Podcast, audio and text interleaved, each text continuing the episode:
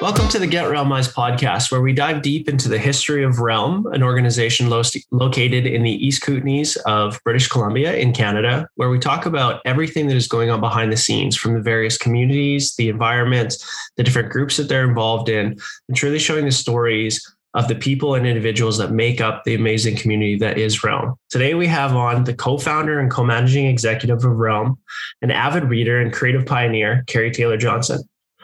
Welcome to the show. Hello. Glad to be here. Hopefully, you're going to get Realmized or Realmize some some listeners. So obviously Realm is at the core and at its root is really about just helping people and helping people be seen and by not by their labels but by just who they are. What kind of got you into the field of really wanting to reach out and help others? Hmm. Well, um, it's kind of uh, been this intrinsic thing that I've done for the majority of my life. And not to take you on a, you know, I'm a little bit older, so I'm not going to do a generational uh, replay on everything. But what I can tell you is there's a couple pivotal moments. Um, when I was um, four years old, I went with my parents um, to take my for this particular just just to back up the train here i've i've worked in different fields with people and i've really significantly landed in this field of helping adults with diverse abilities for the last 30 years of my life. Um, before that i worked with people families and children uh, you know, I was worked in early education. I had worked in some residential programs. So I had done some various things, but I kind of for this significant part of my working career in my life have been doing, you know, working with uh, adults with diverse abilities. So to get back to where I started, when I was four years old, I went with my parents um, to to deliver my uncle to a new living situation.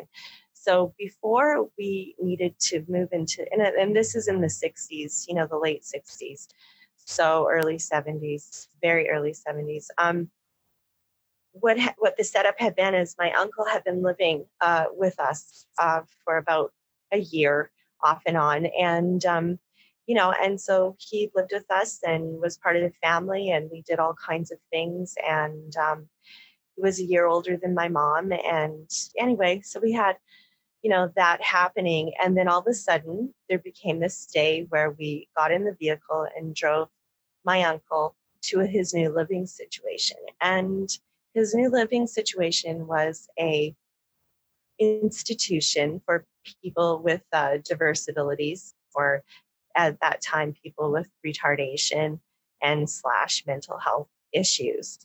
Um, so we got in the car i thought we were going on this adventure and we we drive to this city and you know this is you know i was looking forward to seeing where my uncle was going to live because i thought this will be really cool he's going to mm-hmm. have a house he's going to you know anyway so we we go in and um yeah i i quickly I can remember it's very pivotal. And I know people might challenge, but you know, you have these pivotal moments in your life. And I was there in kind of the foyer as my parents were trying to help my my uncle get his things together. And um, i just remember there were kids my age there were girls my age and i was this little little kid with long hair with ringlets in it because that's what my mom loved to do with my hair. And there were these girls that had super short hair some maybe that didn't have much hair at all. And they're kind of gathering around me and they're there and I should have been frightened. I should have been afraid. I'm sure, you know, probably hindsight being what it is, I was a bit un- unnerved. But I also was trying to stand there and figure out what in the Hades was going on. And anyway, so I just took this all in. And of course, my uncle lived there. Um, he didn't live there for very long. My parents helped him move out of that situation within like three or four years later. But uh, in that moment, in that time, it was very impactive to me. And actually, I hadn't realized what a big impact it was until, you know, I fast forwarded about 20 years later and somebody was asking me about it. So that was one really pivotal moment. In that moment, I couldn't understand why my uncle's life was going to be so significantly different than my life or why the people in that situation were being expected to have a life that was different than my life. So that was one pivotal moment. And then um, when I was about five years old, uh, again, I had sort of this been this thing where I needed to do something.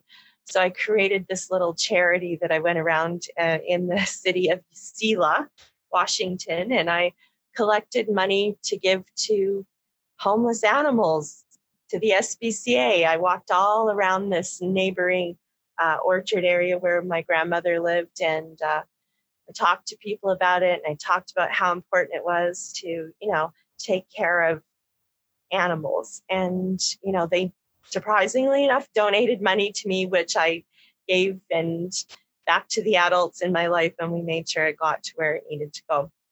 And I think probably the very last pivotal moment that really kind of stayed with me and probably helped guide my my longer range direction uh, was when I was in high school. Um, I was, you know, in the 12th grade, and uh, you know, I had a fairly large, you know, uh, academic study. I, I didn't really need any extra credits. I didn't need any extra anything but I just started um, kind of picking up on the fact that there was, you know, some some folks in our school that uh, were the same age as me, um, that you know weren't always participating. We're kind of off on the edge, segregated, right? Because you know I was in the 12th grade in the early 80s, so you know, segregation was still happening. I mean, there was some mainstreaming that was going on, but uh, anyway, they they developed a thing called the peer to peer program, and I got really really involved in that, and um, you know, I had some really nice times. It, it didn't la- I I was unfortunately not in it for a very long time, so you know. I don't know that I had impact with people, but it certainly impacted me. So those were kind of some of some of the, the pivotal moments that I think have pushed me towards this this um, this career, this experience, this life sharing with people. And I think the very last sort of memorable um, time was when I was, you know, um, I became a mother I had three little children that were under three, and it was time for me to go back to work. And um, so my one of my greatest mentors uh, said to me, uh, you know, Kerry, instead of because uh, I was really debating, I, I, was I was managing and, and helping run a preschool that I had some creation in, and I was also working as a um, you know support family support worker uh, in the community and back to my mentor she she was kind of going you know i was kind of contemplating what do i do? How do i balance it all? And so she gives me a call and she says Kerry i have this perfect experience for you. I think it will be right up your alley. I think you'll be the person that could do it. So i was really looking for that guidance at that time and mm-hmm. uh, what it turned out to be was i met this woman um, who became an instrumental person in definitely directing my career um, at that point. Her, her name was Charlene, and uh, I met her and started working with her every day um, for the next, you know, conceivable future.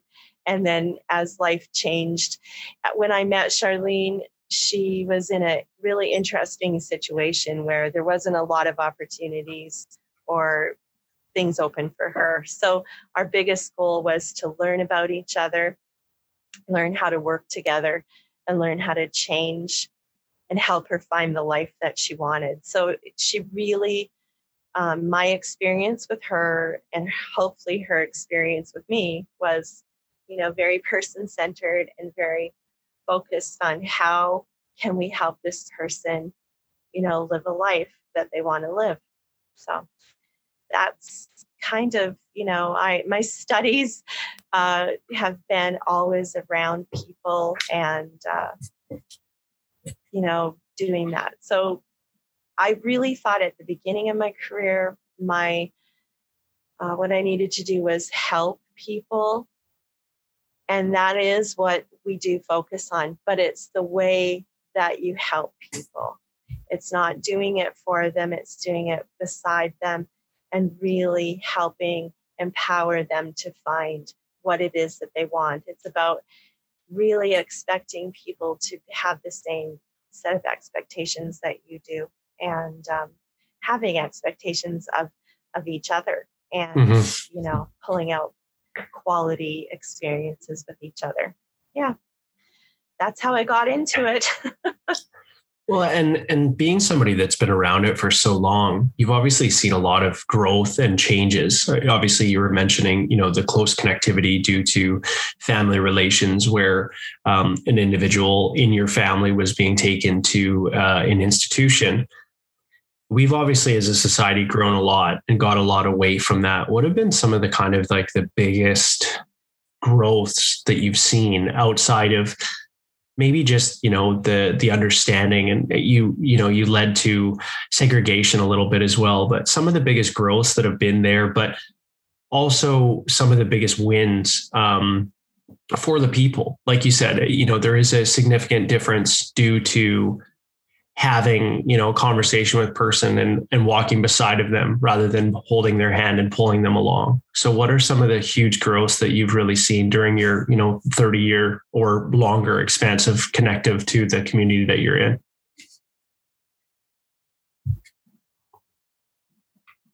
I think the number well there it's interesting because i think with anything, there's an ebb and flow. So as much as we go 10 steps ahead, sometimes we are, you know, it's kind of like the tide at the beach. You go 10 steps ahead and then the tide takes you back, you know, to step back to step seven. So I think um, overall, I think the fact that people with advocates with their voices, people with their you know individuals that are ad- identify as self advocates and their families um, they are really the ones that started this um, whole civil movement. And and in british columbia we are so fortunate because you know we're nestled here in the heart of british columbia. And um, they you know they were able to create a social service movement um, or a civil service uh, situation where you know it was ground in passion and experience and and really on the forefront of you need to hear what people need. You need to embrace what people are saying and we need to always keep that as the moniker of of how people are looking for service. And i mean at the same time um, they became part of the larger movement. I think uh, one of the best movements out there is, um, you know, the whole idea of working in a person centered fashion. So, this idea of definitely meeting the person where they're at, hearing what it is that they're saying. I mean, of course, there are things that people need to strive towards, goals they need to have, adaptations that they may need to make based on um, the challenges that they face. I mean, we all have that in our lives you know i need to wear reading glasses a lot more than i ever thought i was going to. That's an adaptation i have to have in my life. And um, so I, I think the biggest thing that i that's always been there. It's you know it doesn't matter where we are in history we've all had that need to be our best selves and present ourselves in the best way possible. And sometimes we need to embrace those adaptations to continue to do that. Or so that's always been there. I think the biggest thing is that it's coming more and more from the person's voice. Uh, there, there's more um, and you can see it because it's moved into all kinds of things i mean there's the family centered practice. There's you know the uh, in long-term care they're moving it more into a person-centered patient care practice. So i really think that that's been the really significant change. And um, it came from you know groups working uh, together you know in a really organic style in lots of places you know in north america and worldwide all kind of saying the same thing. We need to be heard. We need to take the responsibility but we also you know and and i think the the um, definite the urn the urpd um, with the UN, CRPD, pardon me, um, the, the, guarantee of human rights has been has been huge, and you know having multi levels of of people looking at it and ensuring that they exist, and giving people the responsibility of acting and living with their rights has been, you know, acknowledging them and putting them into practice. I think it's been this fusion of um, and, and it's a work in practice all the time. But I, mm-hmm. I would mm-hmm. say the greatest change has been, you know, to actually sit with a person and sort of say, you know, what is it that you would like your life to look like? It mm-hmm. doesn't mean it's going to be easy, and it doesn't mean it's you get. I mean, it's for all of us. What do we want our life to look like? We have to work at it. So it's not we're going to do it for you it's like how will we do this together what and and, and that whole you know that's where the educational and the adaptation pieces come in about how will we make this happen together how can you know what do you see? And i, I think that is so important. Um, you know it doesn't take again it doesn't take away from the fact that you know people do have diverse needs and they have adaptations and learning and and different things that they have to do but it all has to trickle down to them and that's the starting point. So mm-hmm. i would say the real em- embrace the, the way that society and and organizations are really truly embracing the idea of being person centered and uh, trying to live to that value has been a big changer.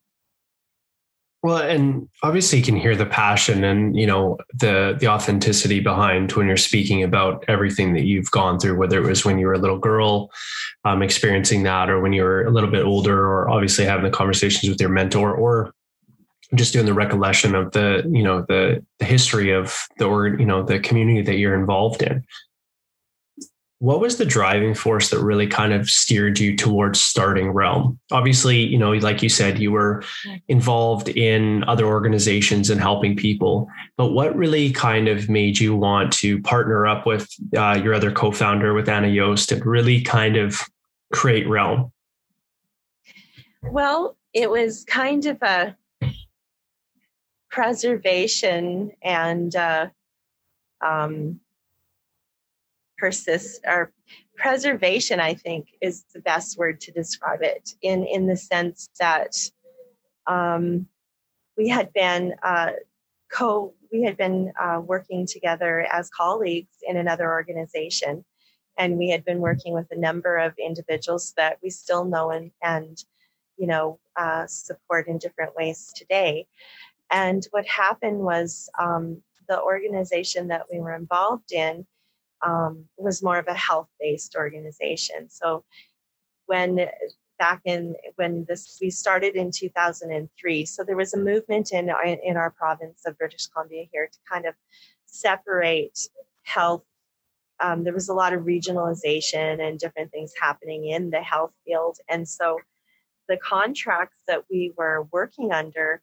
were just not going to be honored by that organization anymore so um, when I say it's about preservation, it was kind of around, it wasn't just sort of self preservation to have a job. I mean, of course, we have to be realistic that that was a piece of it, mm-hmm. but it was more of the preservation of the work and the the experiences that we were starting to have um, with the people that we were working with. We were so fortunate because we had a really great mentor that was allowing us to, you know, we were really listening to individuals and, you know, they wanted to have their individual service, but yet they wanted to find, you know, social groups that were in common and have conversation and share activities.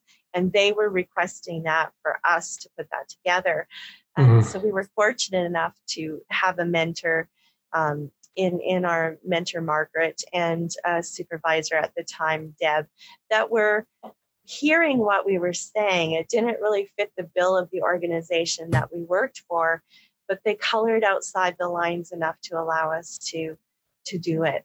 So, you know, for two or three years of our uh, career at the other organization, we were having these really positive experiences meaningful experiences that were directed by people.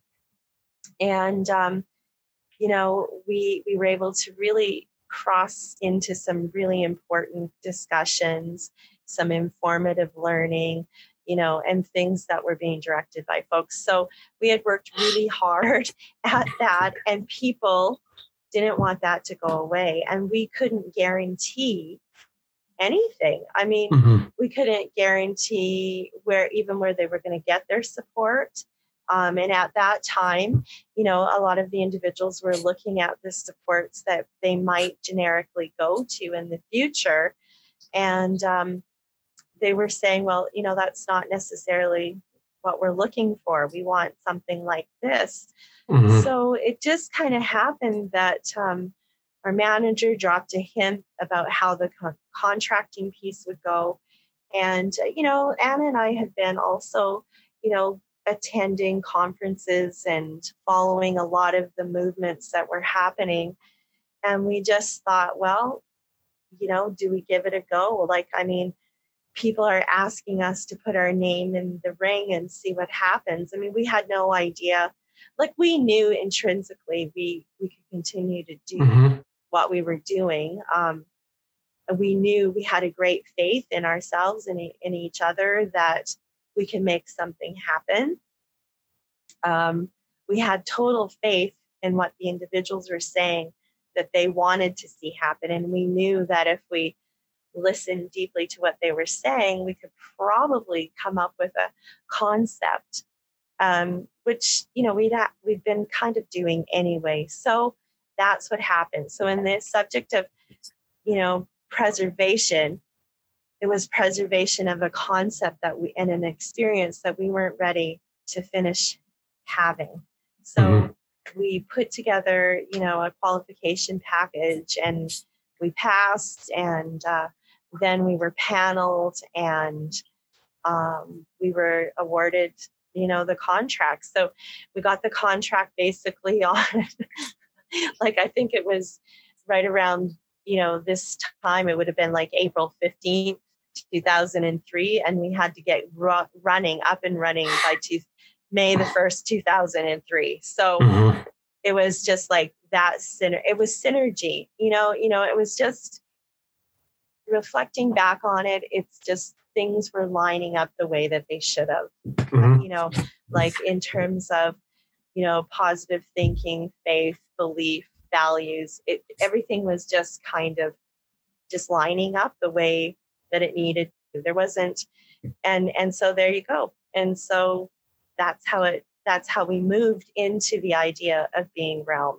So it was conceptual. It was exciting. It was like continuing to work with these concepts that we knew people were telling us that they needed but it was also preservation preservation in some ways mm-hmm.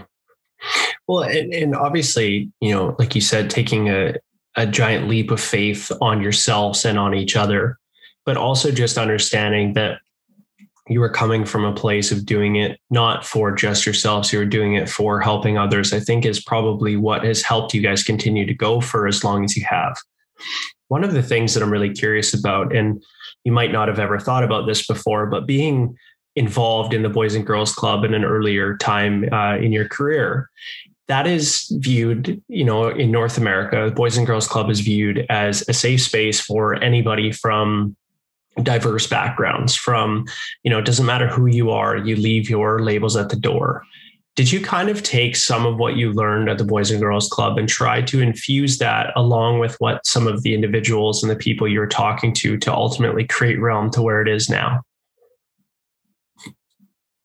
hmm. you know that that's a, a really good question um, do you know i i think that maybe subconsciously yes not necessarily borrowing from their their their mm-hmm. you know value statements and their philosophy but i would say conscious consciously from a conscious state of mind and consciously speaking I would say that every situation that I've worked in, every single working experience that I've had with any human being in in any human situation i think that i've brought forward um, different practices best practices from those places because really um, to stay you know that's really where you have to live you have to live in the land of best practice so mm-hmm. and you have to look at what are the best practices um, what are the the best learnings that you had mm-hmm. in those situations in those experiences to to bring to bring forward into your next experience so although you can't you know take everything with you you certainly can take those things that have landed and manifested with you as um, you know intrin- and become intrinsic and I, mm-hmm. I think so yeah i think uh, to answer your question sort of in a i think indirectly yes i, I think so you know um, it's the same. Um, you know, I, I had the the honor to to work in a in a Aboriginal uh, indigenous situation, and um, and there was a lot of life learning there, and there was a lot of you know um, understanding about generational uh, situations with people, and mm-hmm. you know, and uh, sort of how you know you, you know you have these these because I worked with really young children at that time, but how you know the elders and the young people and how to bring them together in that learning and how important uh, you know that was so so i think every you know and then just other situ all like i won't name all the different situations i've worked mm-hmm. in but i think every single situation you know you can have a best practice even if it didn't even if it really was not the best situation or maybe you know you didn't it didn't meter out in the way that you wanted. There was some sort of something that you took away that helped you learn and hone your skills for the next better practice. Mm-hmm. and so yeah I, I would say yes and I think, you know, like you said, is just taking best practices and really implementing that. Of course, for any of us going through any object in life or, you know, as we're going through, we have to learn and kind of go through. What were some of the biggest hurdles that you have faced or gone up against since starting Realm?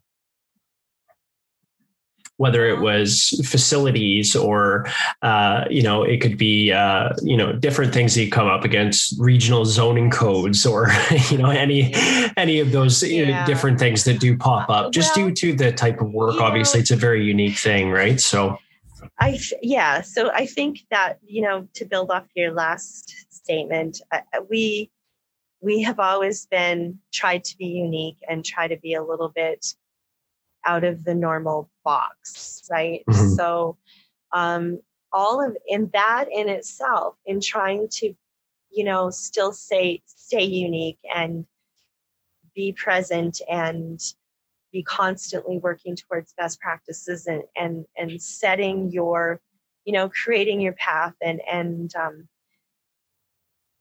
that sometimes in itself just being who we are sometimes can be a barrier in the sense that it is well it isn't so much now but but when we first started um you know it was firstly it's like who are you? And like just our name alone um was was a lot for people to kind of get over the name first. And then um, you know so so i think with any new situation right there's a lot of who are you? Why are you? You know how did you get to be here? So there's all of those conversations mm-hmm. about that sort of building that identity of who you are and and you know and and two you know um, we work in a in a in an industry where you know people are are um in the best way possible looking out for the people that they serve. Mm-hmm. so it's like are you you know are you some sort of fly by night? Great. Are you a bunch of char- charlatans? Like what are you doing? Right. You know who are you? Prove prove who you are. And so i think you know a lot of what we were doing for a while there was and it wasn't necessarily a barrier. I think it was you know you use that as as the gas in your tank, right? Mm-hmm. To to mm-hmm. keep you going and and because it matters. And as long as it mattered to the people we were supporting, it was needed to matter to us. So that could and sometimes still can remain a barrier. Um, the fact, uh, you know, what else? Um, well, zoning sometimes could be a problem. I mean, you know, we've worked with landlords over the years and, and we've worked with some really awesome people. And, um, you know, sometimes zoning, there was one situation definitely where zoning was a huge problem. Um, again, because it's like, you know, we're we're sort of like this, but we're not hundred percent like this type of business. And mm. we're sort of like this, but we're not really that either. So where do you fit in that landscape? Mm-hmm. Um, so yeah, uh, one of the things that's always been interesting too is um, everywhere we go, we usually outgrow for some reason.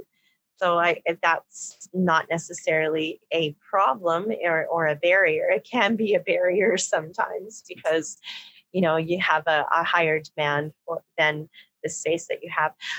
I, I think a barrier sometimes for us has been you know, um, it can be a barrier, but it can also be a gift, right? So it just depends on how you want to perceive it. But there tends to be with anything, with any group of people, with any professional group, there always is, you know, sort of the way things have been done mm, or mm-hmm. the general way things get done.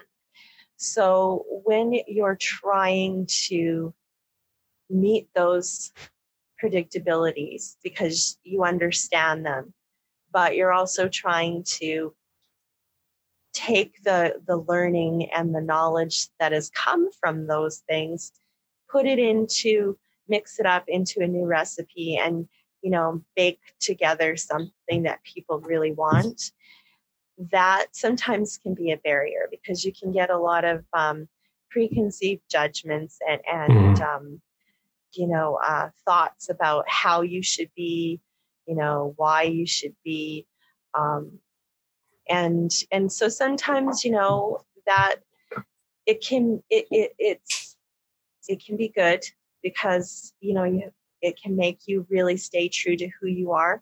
But sometimes you can get lost in the desert a little bit on it too, because, you know, sometimes you think, oh, okay, we've got to give a few inches here.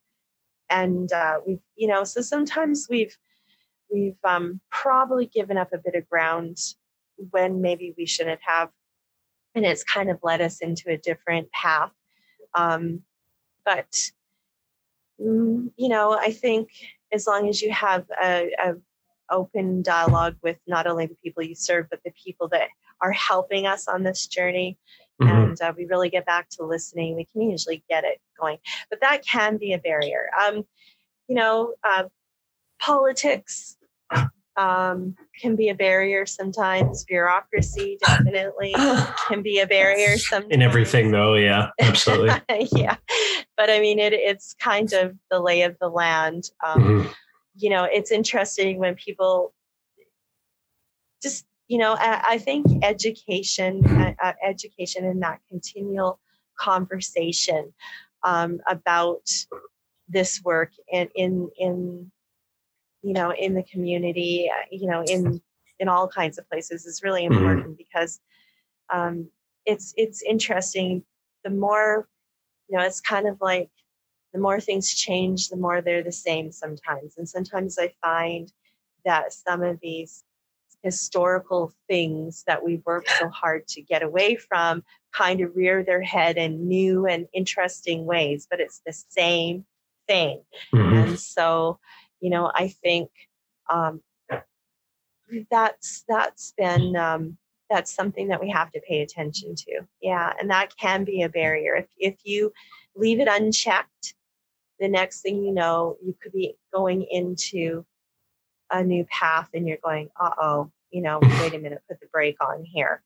Um, yeah, so I think being new or not, we're not new, but uh, being conceptual and and trying to stay true to your values and your vision it, it's it's um it's what you do it's it's what gives you passion to do your work but sometimes it is a barrier in itself because mm-hmm. you know it's um sometimes it's electric and sometimes it's just like oh my gosh you know and and yeah, yeah.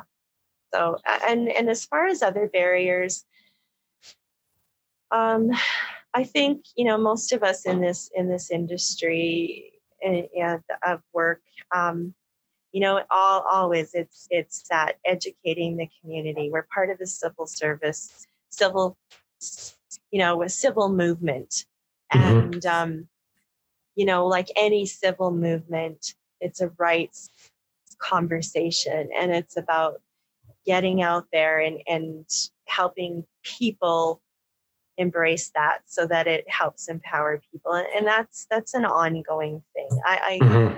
it's it's you know and sometimes it is a barrier because you think why are if you look and you go this is 2021 why are we not but here not. yeah mm-hmm. yeah mm-hmm. mm-hmm. and so you mentioned obviously you know sometimes the question around the name so where did the name or where did the the name Realm come from from your side? How how did you guys kind of land on that? Obviously, you know, it's a it's an acronym for it what it actually means. So how did you guys land on that ultimately? Well, so what happened was uh, of course we had been uh, traveling around in different conferences and and groups where we were getting inspired by people and and talking to people and you know around the province. And luckily sometimes you know from a canada wide or north america wide and one of the big trends back in the late 90s early 2000s was acronyms right? So we had met this really interesting bunch of people um, from a group in prince george and uh, we we just thought wow like that's a great acronym so when so now fast forward to we're sitting in Anna's living room and we're working on this uh, this um, you know trying to get our response together or we pretty much had the response together so it was like what do we want our name to be so we were just sort of doing like a you know a brainstorm situation mm-hmm. where we mm-hmm. just throwing stuff out there and i had this castle sort of things stuck in my head. Anyway, um, we had a glass of wine and we started playing around with different words and we came, we landed on realm and then we thought okay if we were going to make that into an acronym what would what would make sense right mm-hmm. so we went what are we trying to do what what is it what's what is it that we're trying to make it move forward here and so that's how it happened. So we landed on Realm, and then we just came up with the the the you know watchwords of what we do, which is realize, empowerment, access, life to the maximum. And so you can imagine um, if you go back to barriers um, when we first uh, you know we had some some competitors looking at what we were doing and let me tell you, when they found out what our game was, they were having a really difficult time. Um, they wanted to know do I have to put the dots in when I send you an email? Do I have to put the dots in? You know, all kinds of things like that. Yeah, right. but that's essentially how we landed on it. We just sort of, um, we, you know, and and it wasn't like the first thing that we did. It was kind of after we got all that you know, we got synergized together and we did all our brainstorming and we did all our work and we wrote all of the responses that we needed to our RFP. And um, then I was like, oh, yeah, I guess we better have AIM. so. And so obviously with the name, right, you have, uh, you're, you're going to raise some eyebrows and you guys, you kind of alluded to it a little bit earlier you have some very uniqueness ingrained in the culture of what realm is and what it means to truly get realmized. What are some of the most unique events that you guys have had in the community or taken part of? And, and when I say unique, I think one thing that people that are listening need to understand is, as you've alluded to, and they'll hear throughout the, the remainder of the podcast episodes, is that Realm is really based around the individuals. It's based around what they would like to do. So sometimes something that we might not understand makes complete sense to them and it's something that they really enjoy. So what are some of the you know unique and really kind of amazing events that you've seen pop up just from as you said people advocating for themselves and things that they want to do? Right. Well, you know, it, it's interesting because I suppose they've been at times groundbreaking, but for us, it just made sense because mm-hmm. it's what people were interested in doing. Um, I think so. In 2001, I think it was 2001, we were on a, Anne and I were still working for the other organization, and uh, we had a group of, of women, and there was like six of us in total and uh, we went on a road trip to Whistler, BC, to go to a conference that was being hosted by, at that time, BCACL. And it was uh, another, you know, like when you have pivotal moments, you just do. And this was one of those situations that was a real pivotal moment for lots of reasons. Um, I won't list them all because there's quite a few. But one of the things that um, we did you know, we were with a bunch of, of fun, zany, serious women in that um, vehicle that had lived all kinds of life stories. I mean, some of them had been through mainstreaming, you know, they graduated in the 80s. Some were born in the 30s and had lived in institutions the majority of their life until they decided to put their foot down and become independent.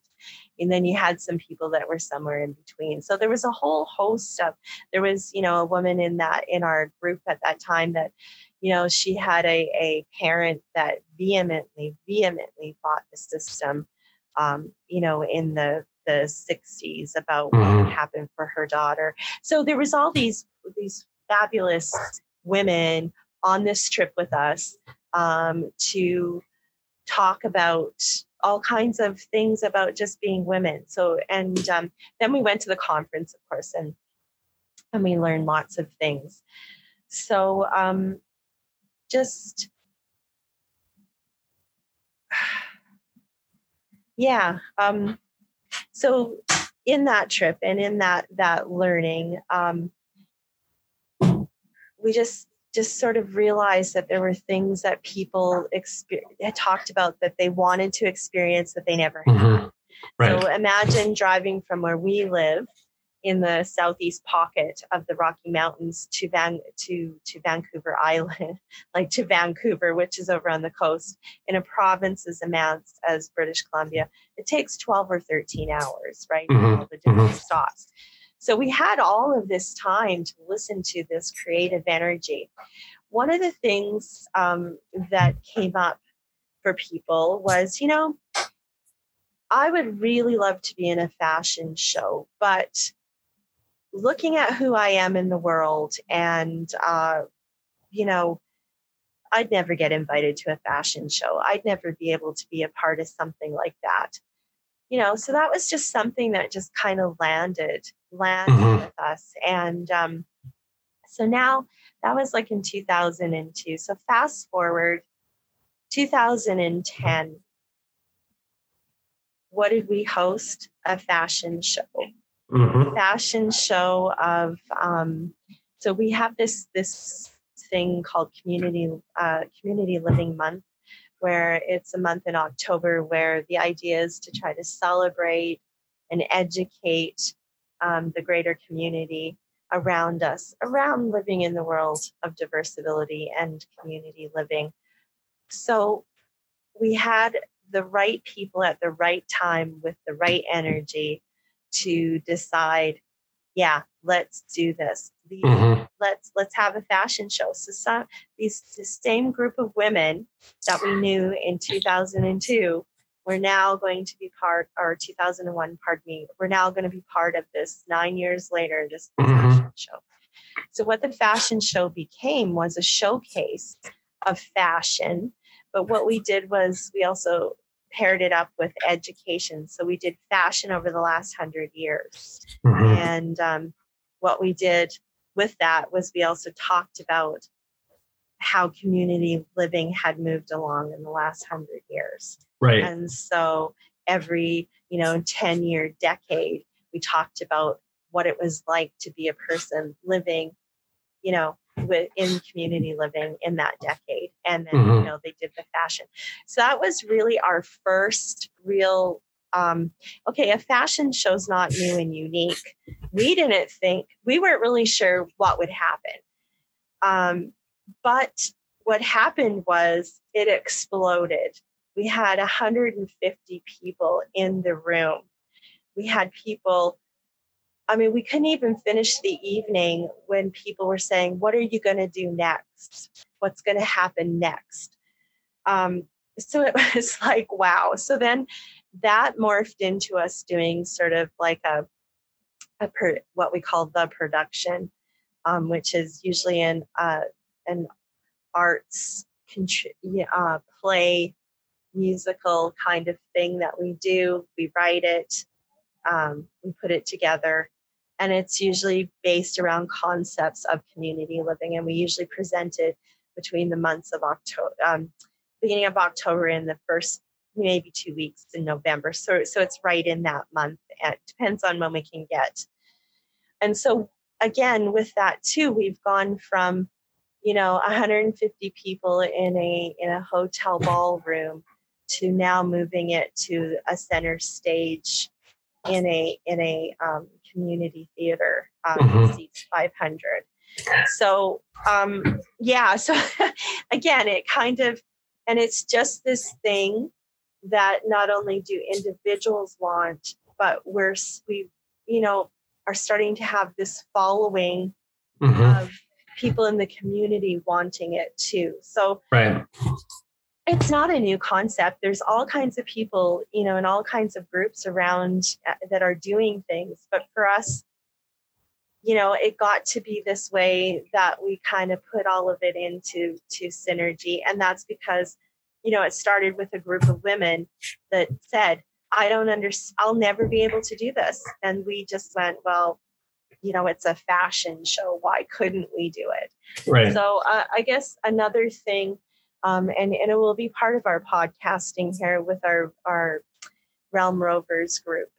Um, so one of the things that in 2000 and, and seven and six, seven and eight, we were uh, working, uh, the BC Cancer Society would host the Relay for Life uh, festival event. And um, so we we put a team in every year and we go Mhm. up locally and participate. And so I was walking with this one gentleman um, around the track, and it was uh, it was 2008, and he said to me, "Kerry, I think we need to take this on the road." And I and we're walking around the track, and I'm Mhm. thinking, you know, and and this this gentleman sometimes you have to work with him to get his ideas out. And I said, well, I'm not quite sure. What do you mean by take it on the road? Mhm. And it was, I think we need to like take this on the road. I said, so do you mean, yeah, the, the team? Yeah, yeah, the Relay for Life team. We need to take it on the road. I said, oh, okay. So what we, if we could take it on the road, where would we go? Mhm. He said, we'll go to Las Vegas. And I'm walking around the track thinking, how in in the world would this work? Mhm. Um, so the more I thought about it, the more I thought about all of the things that would have to be done, all the learning, and um, you know, and so again, the right people at the right time with the right challenge. I just said, if we can do this, can we figure this out? And they did. And so in 2010, we went to Las Vegas, Nevada, a group of 42 people, and we participated in the Relay for Life um, in Las Vegas, Nevada. Mhm. Mhm. Of course, the exciting part was not only was it about going as a team and participating, not only was it about, you know, presenting, you know, Canada in in a way, um, it was also exciting because we just said we're a team of 42 people that would like to come to your city, would like to donate some money, and would like to participate in your festival. So we didn't identify as anything. We just kind of came, did our Mhm. thing, and left. And it started this whole, um, became a movement within our realm community of, of something that we do. So it landed on all kinds of reasons to do it. It, it started with a person who had lost a friend from testicular cancer. It became a very near and dear thing. It became a thing that our group of people could commit to because a lot of people had friends and family that have suffered or lived with or you Mhm. know, moved on from cancer. Um, so it gave a way to work to give back. Before we go on any trip, there's there's fundraising, there's skill building, there's planning, there's all kinds of things and budgeting that we do to make this happen. And um, more than that, the other thing is, you know, it, it's kind of like for a lot of these places that we've traveled to, um, once they kind of get comfortable with we're here, people meet new people, they have new experiences. Absolutely. It helps people understand things in a different way.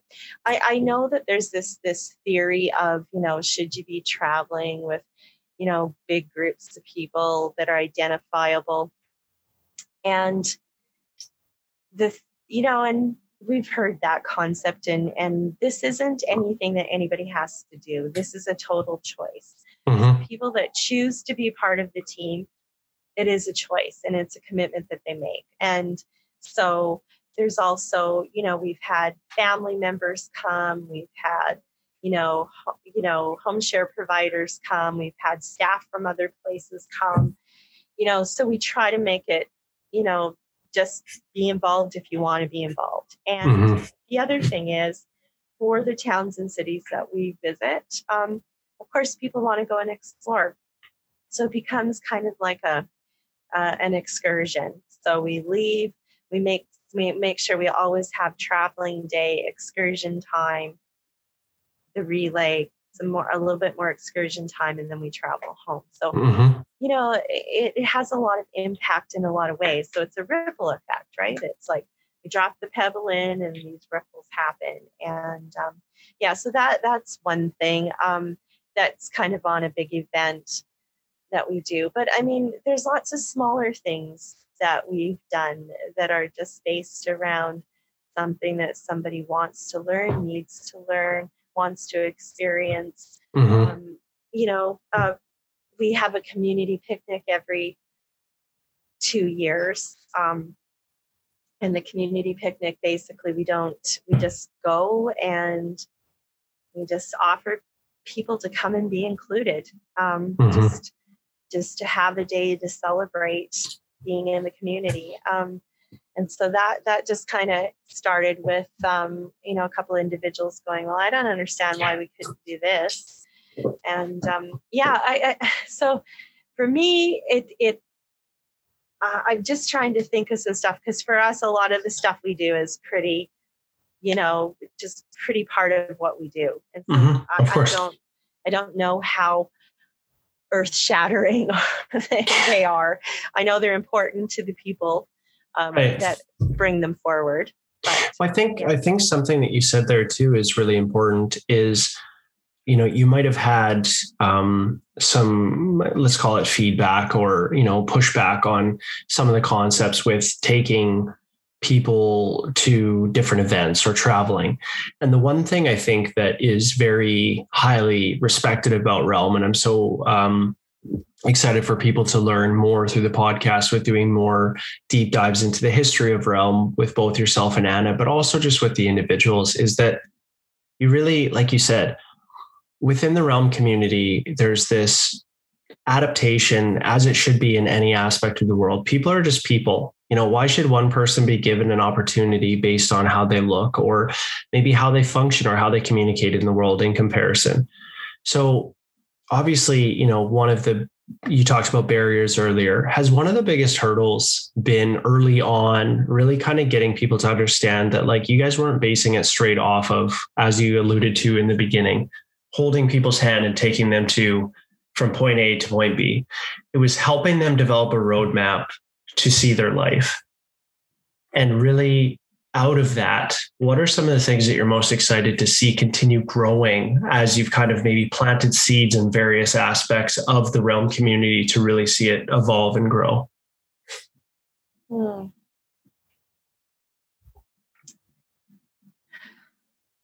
Well, I think, you know, um, one of the things that really uh, is really important to me, and like I say, you know, I, I alluded one time to sort of talking about being lost in the desert a little bit sometimes.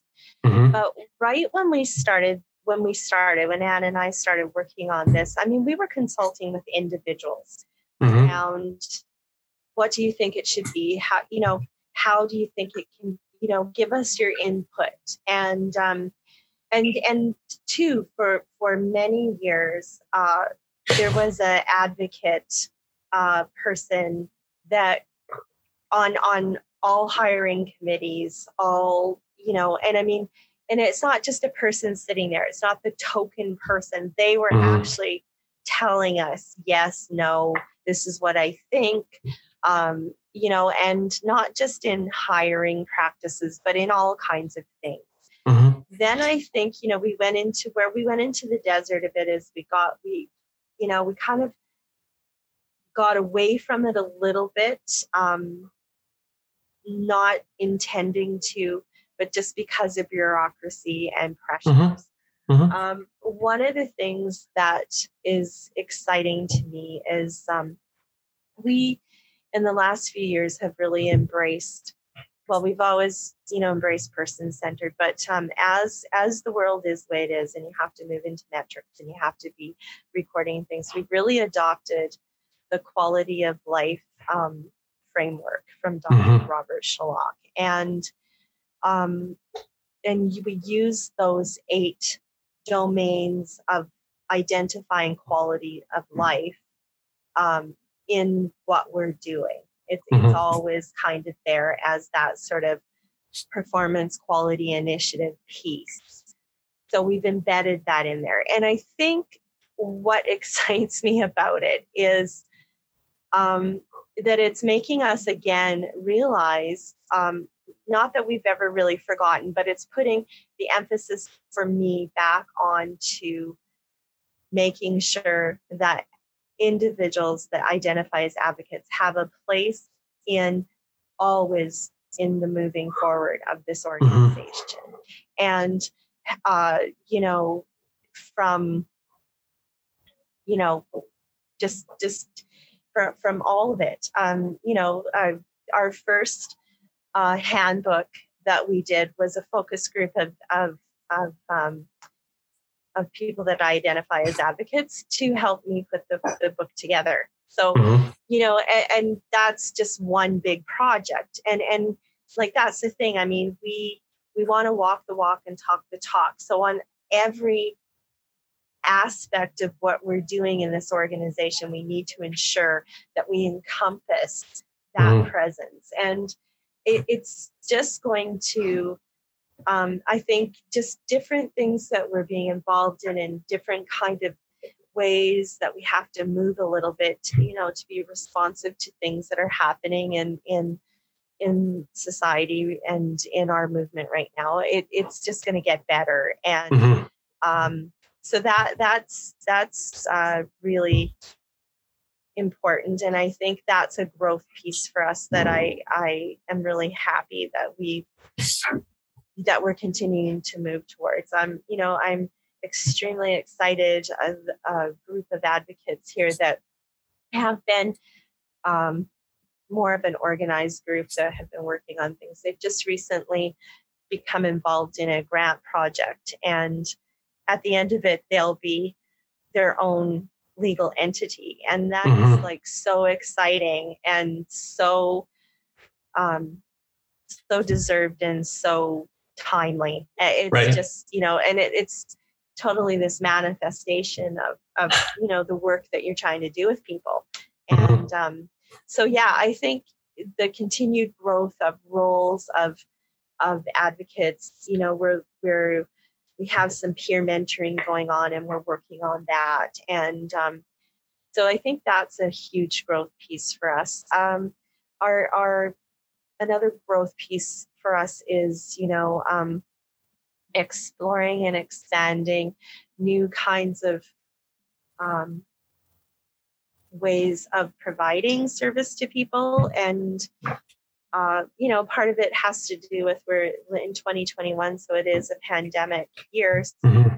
We've had to learn and adapt, and and so I think a growth for us is bringing things that worked from experience and years and knowledge of what people want, and blending it into sort of the new, um, the new things that people need, and mm-hmm. um, making sure that they they marry up and are consistent. So, you know, and and as far as um, you know, the other real growth place for us is going to be in um, you know, in some of the ways that we support people around the employment piece. Employment is um, you know, it, it's a whole thing of its own in so many ways. Um, we really want to work with employment. So it just is an extension of what people do. And mm-hmm.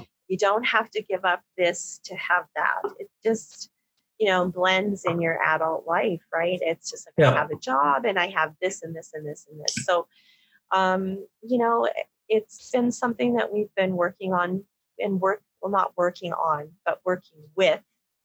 And um, I think you know we've we've got some go forward ideas there and so um, i think that's we're going to see some more growth in that area and that's that's going to be a good thing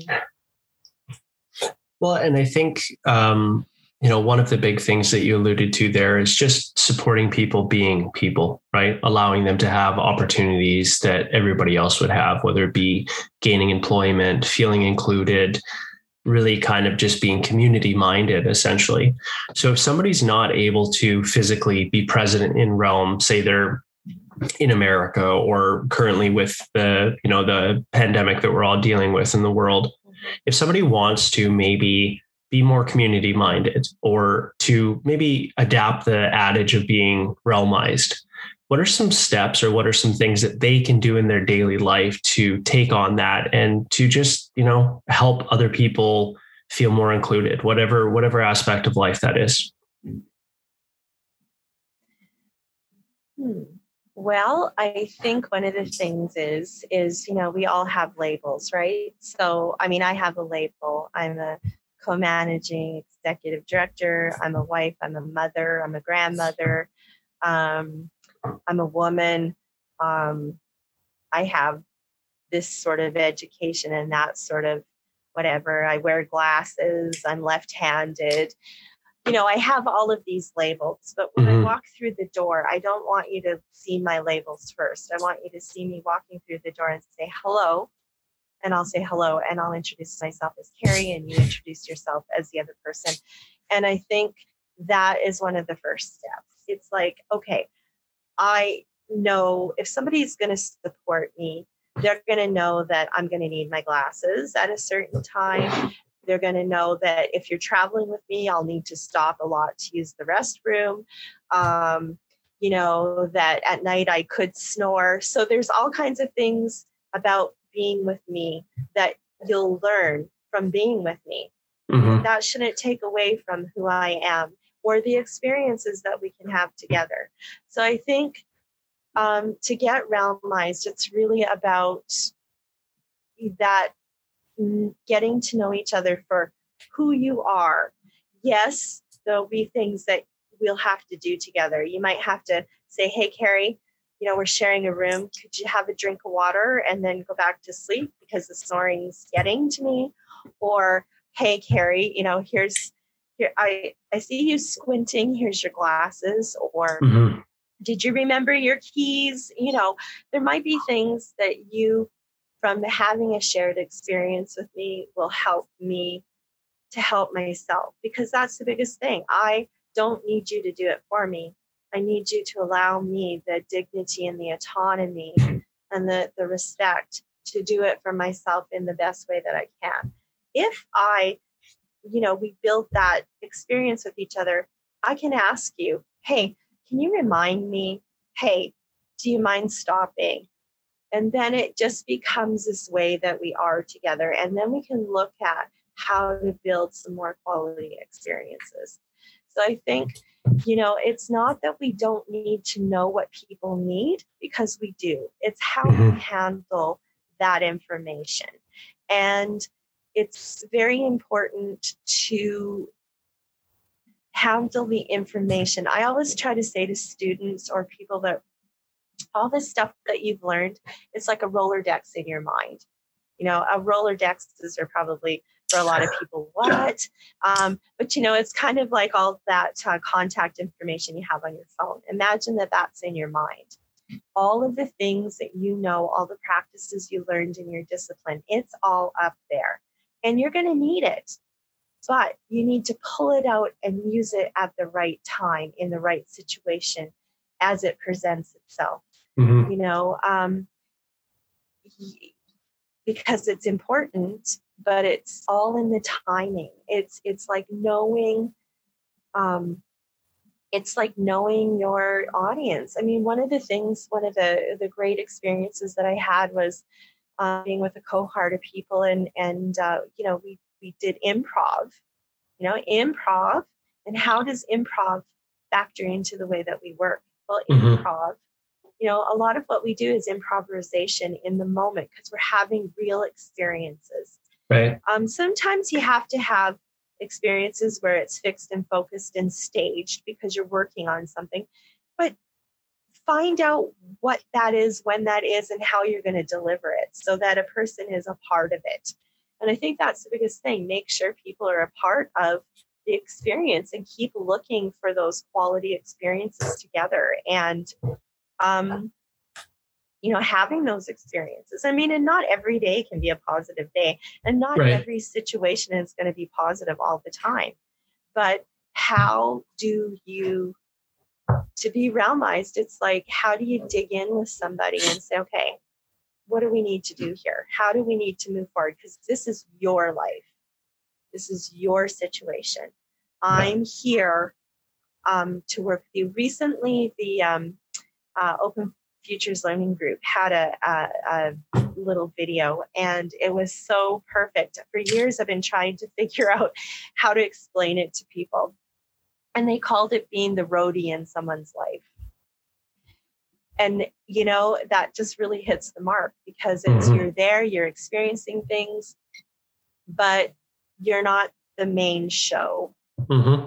right you're there yeah. to support the show and so being realmized means you know if it seems absurd it might be the best idea that that person ever came up with. You, right. you don't know until you sit down and really look at it. You know it it's um you know and you don't know. You know just and two one of the things is if you are stuck and you think your journey might be coming to an end it might just be the beginning if you ask the right questions So it's asking questions and really listening, not just to the answers, but doing that deeper listening to what you think the person might be trying to tell you. Being realmized is taking a moment and putting yourself in that person's shoes for a few moments. You can never be that person. You can never walk in their shoes 100%. But take a moment to put yourself there to try to think if this was me, what do I think I would be telling you? Mm-hmm. And then ask the questions. You could be way off the mark. And, and believe me, people can tell you how many in many varieties of ways that you're off the mark. so listen to that. It could right. be very colorful. It could be very simple. Mm. But yeah, I mean, life is about questions. It isn't about pre-made answers. Mm. We don't go into someone's life with the pre-made answers. Being realmized means be open, look for questions, look for experiences, look for sharing, look for um, expectations and mm-hmm. reciprocation. Mm-hmm. Yeah. Well, and I think one of the kind of to wrap that up, one of the big things that you said there is to make sure that we're listening to understand, not listening to answer, right? Mm-hmm. And yeah. if a person is wanting to understand more about Realm.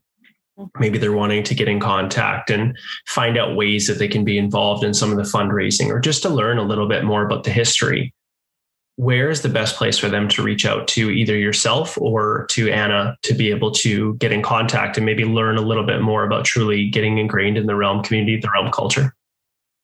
Well, I think just for a general um, sort of, if you want to poke around a little bit, just to, you could check out our our website at realmbc.ca. You could check out our Facebook, um, which is Realm Cranbrook. Um, there is an Instagram and a Twitter as well. I don't know their handles, but they do exist. I'm sure if you go to one of the other places, you'll get there. Mm-hmm. But if you wanted to reach out directly um, to myself or to Anna, um, you could find our contact information and uh, you know send us an email. Or if you'd like to phone, you could also get the number um, from one of those places and give us a call mm-hmm. we'd be happy to you know talk to people or you know it, i like to talk so it's usually not not too too too hard for me to to have mm-hmm. conversations mm-hmm. with people so yeah it would be really great i mean um you know we have a youtube channel where we have some information and different things that we've done over the years so you might see some different things there mm-hmm. um, mm-hmm yeah, I just, I think um, it, it's hard to sort of put it all into a nutshell about how to get realmized.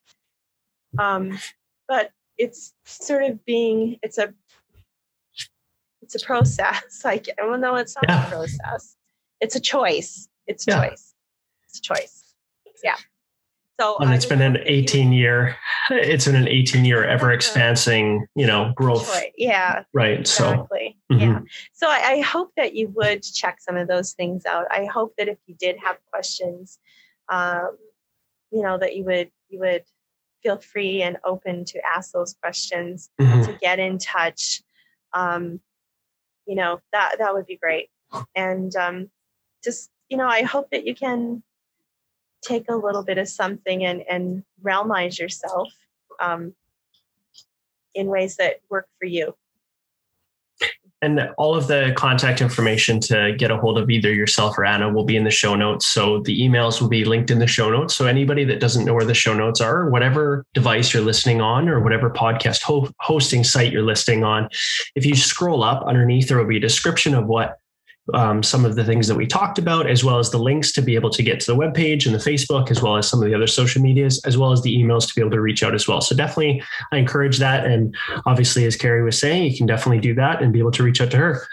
Thank you so much for your time. This has been amazing, and obviously, we'll continue down the road to get everybody realmized and um, to be able to share the you know the individual stories. I'm I'm really excited to be able to continue to grow this with uh, with Realm and um, to be able to really bring out the the realmized and the the community mindedness around what truly makes realm unique and what it is. Thank you